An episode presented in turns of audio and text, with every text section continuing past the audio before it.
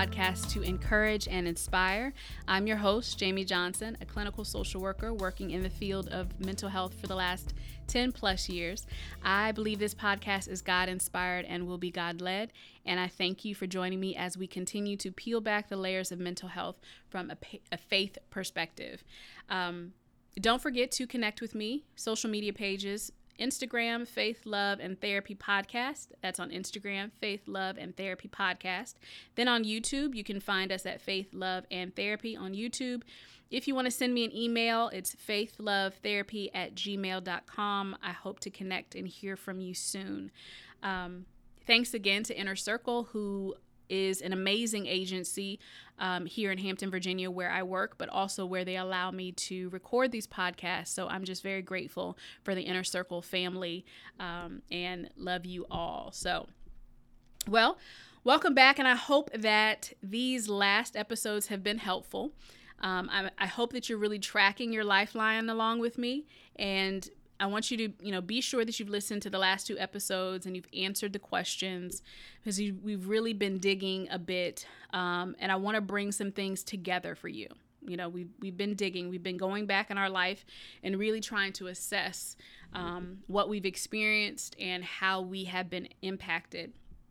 So I want to take, I want you to take a moment and identify.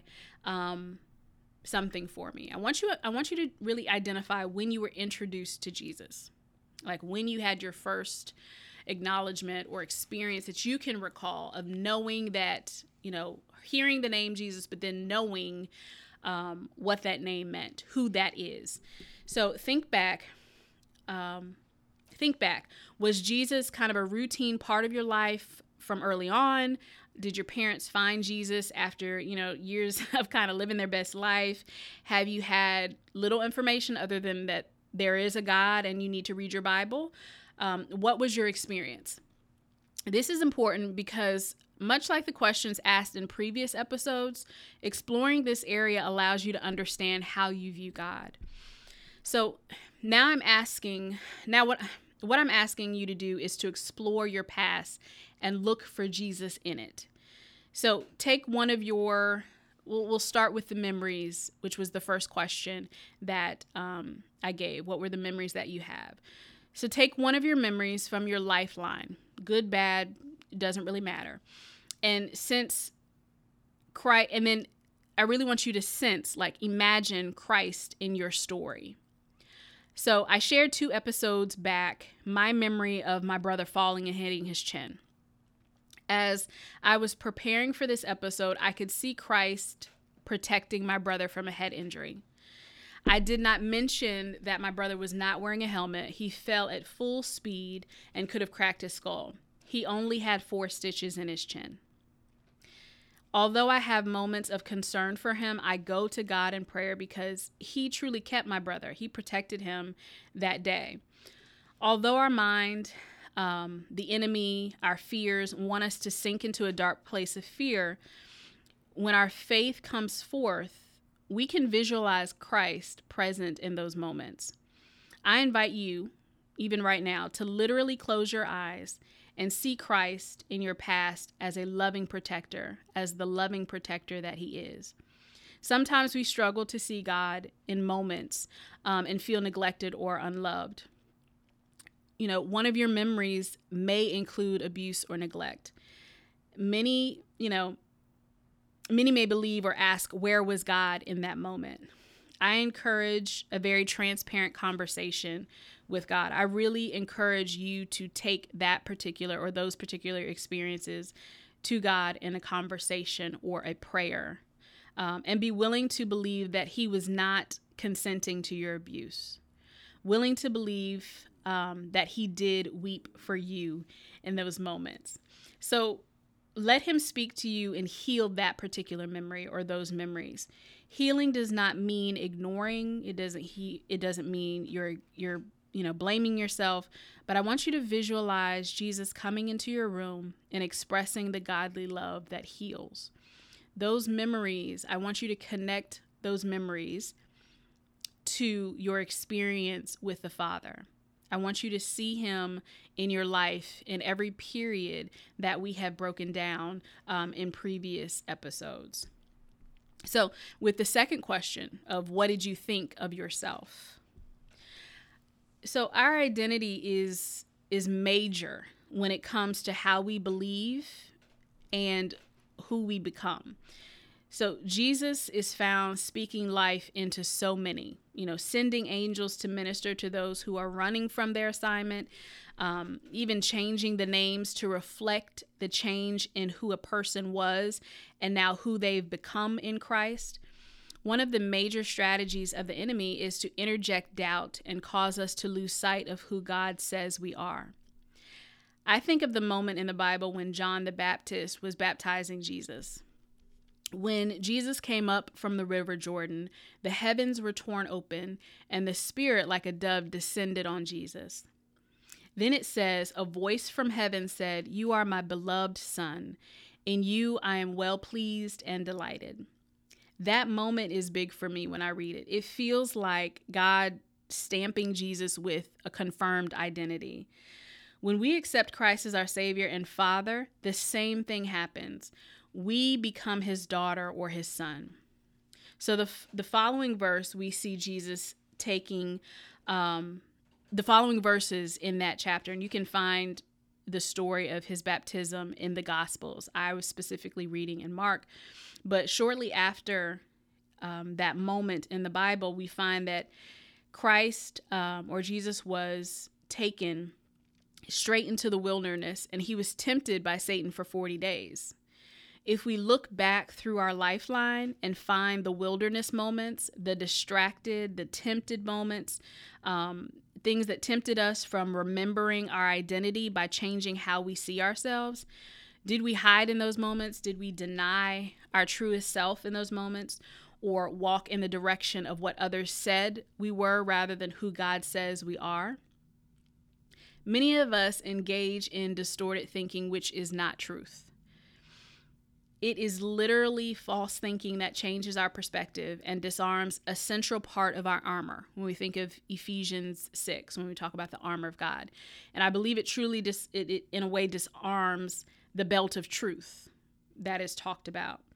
Um, our armor is a protection from those fiery darts of the enemy. It's protection from the the attempts of the enemy to get us off track and have us um, thinking things that are not godlike, distorted thoughts that leave us vulnerable to attack and even keep us bound to lies.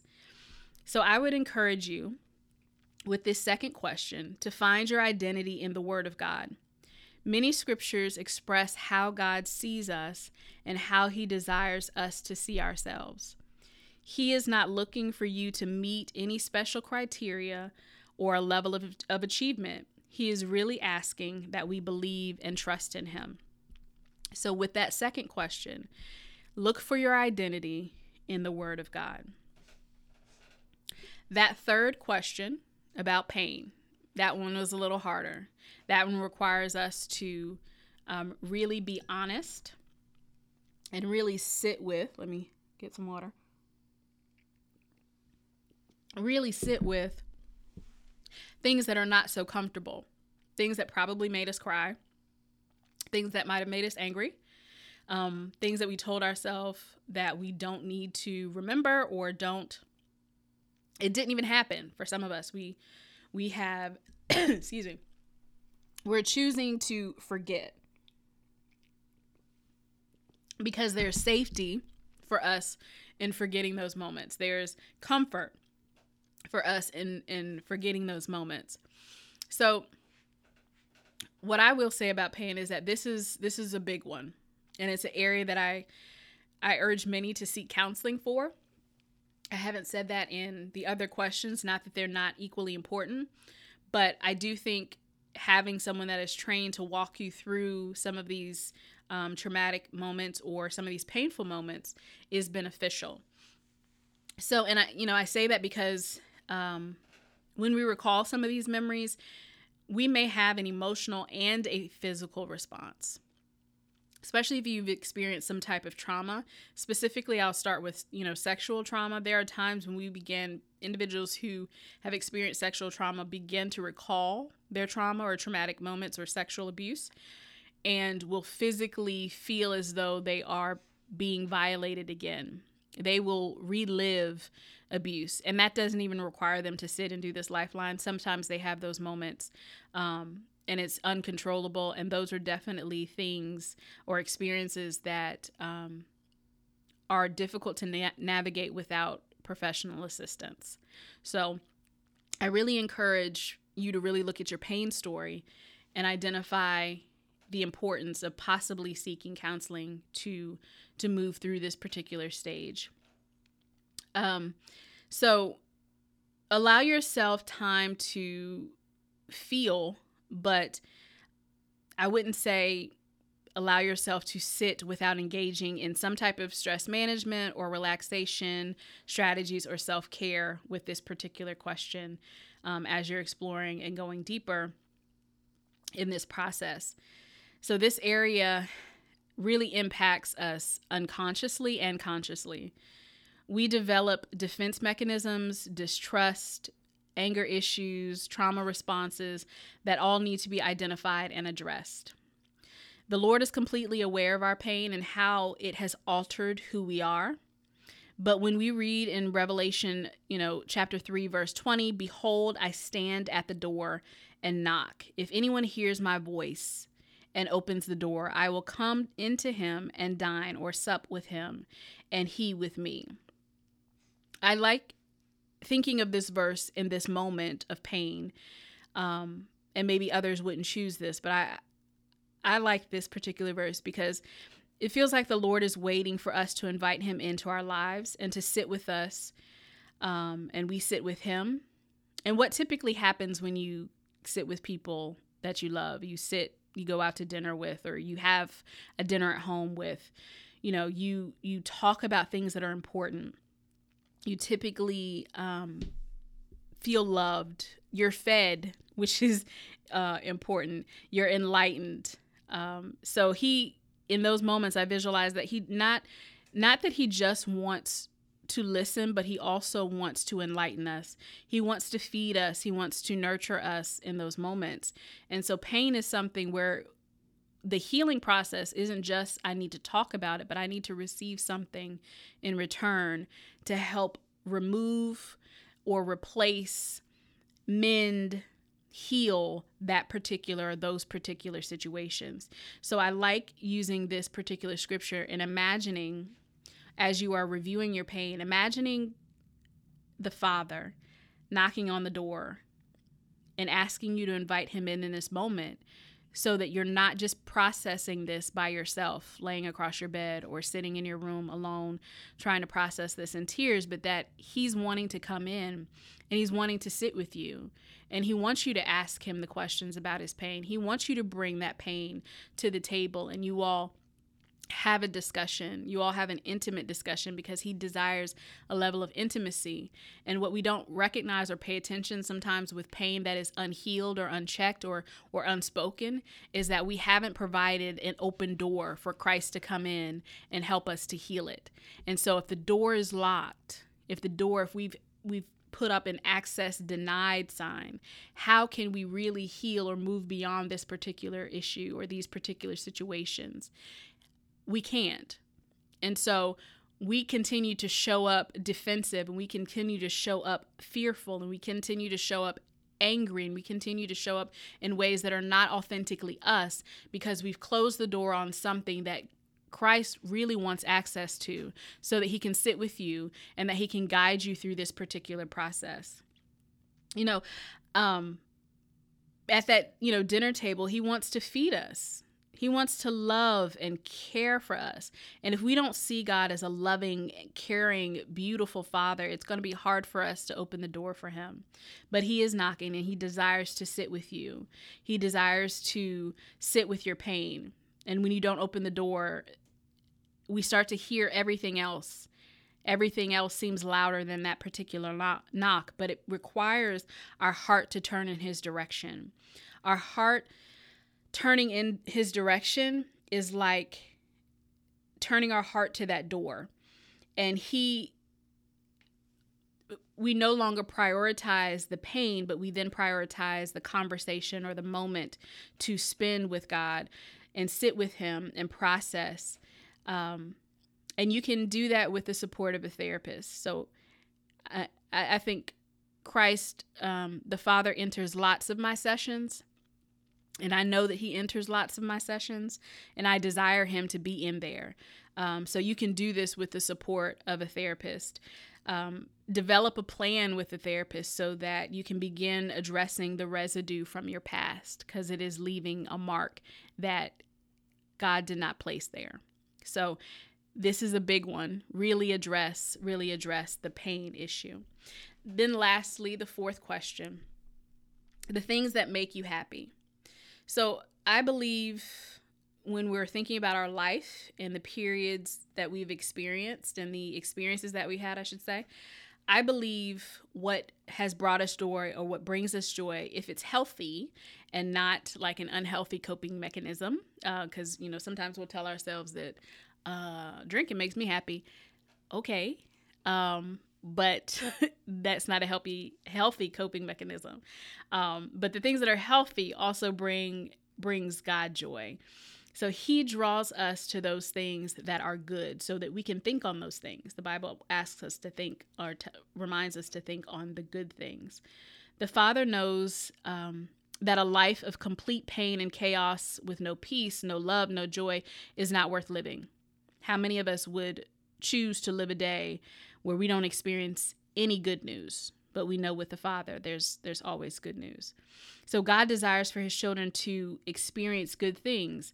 How else will we share the good news?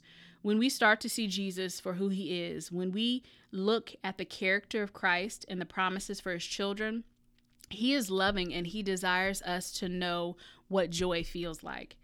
Happiness that particular word you know we kind of play with that. Happiness is, is subjective and not necessarily a promise of god. I want us to be clear on that. He never promised that his he is focused on making us happy. That's not something he he's ever said. Um, but joy can be found in him. So can you see god blessing in the in these moments that we've reviewed? Can you see god blessing you in the moments of your past? Or do you attach them to your own achievements or maybe other people in your life? Evaluating um, evaluating who you are, what and what we praise or what we find joy is is important.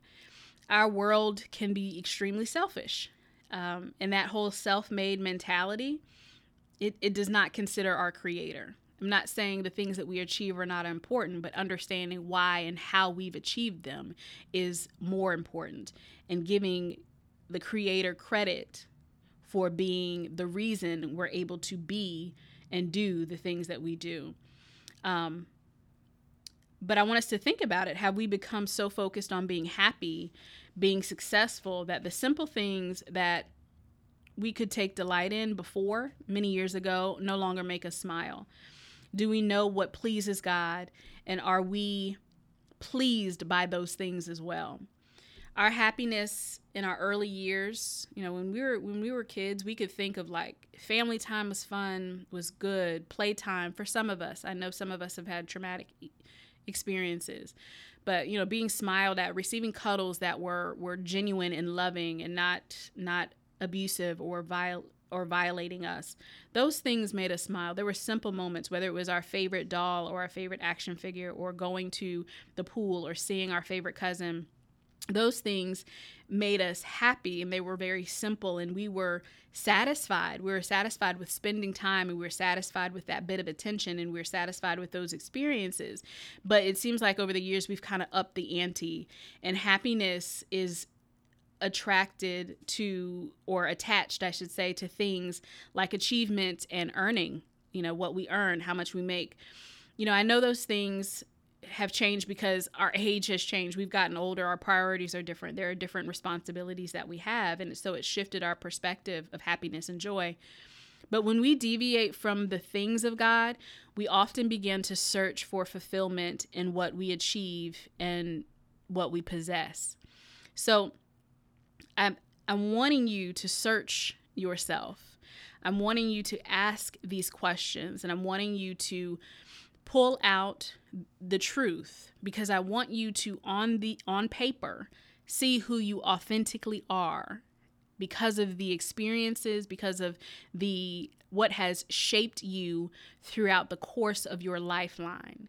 Being able to see it in black and white gives you an idea, gives you an understanding deeper than just I have these qualities or I had these moments in life, but this is who I've become because of that but it also empowers you to challenge the things that you recognize are not authentically you, that are not what God had planned or intended for you.